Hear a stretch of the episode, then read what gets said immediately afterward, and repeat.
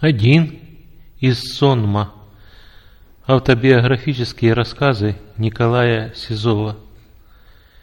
После этого взглянул я, и вот великое множество людей, которого никто не мог перечесть, из всех племен и колен, и народов, и языков, стояло перед престолом и пред Агнцем в белых одеждах и с пальмовыми ветвями в руках своих, и восклицали громким голосом, говоря, «Спасение Богу нашему, сидящему на престоле, и Агнцу!»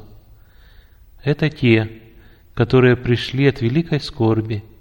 Они омыли одежды свои и убелили одежды свои кровью Агнца. За это они пребывают ныне перед престолом Бога и служат Ему день и ночь в храме Его.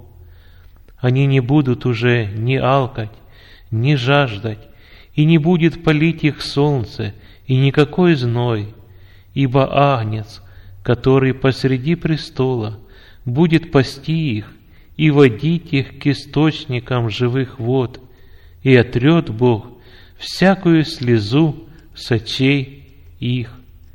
Книга Откровения,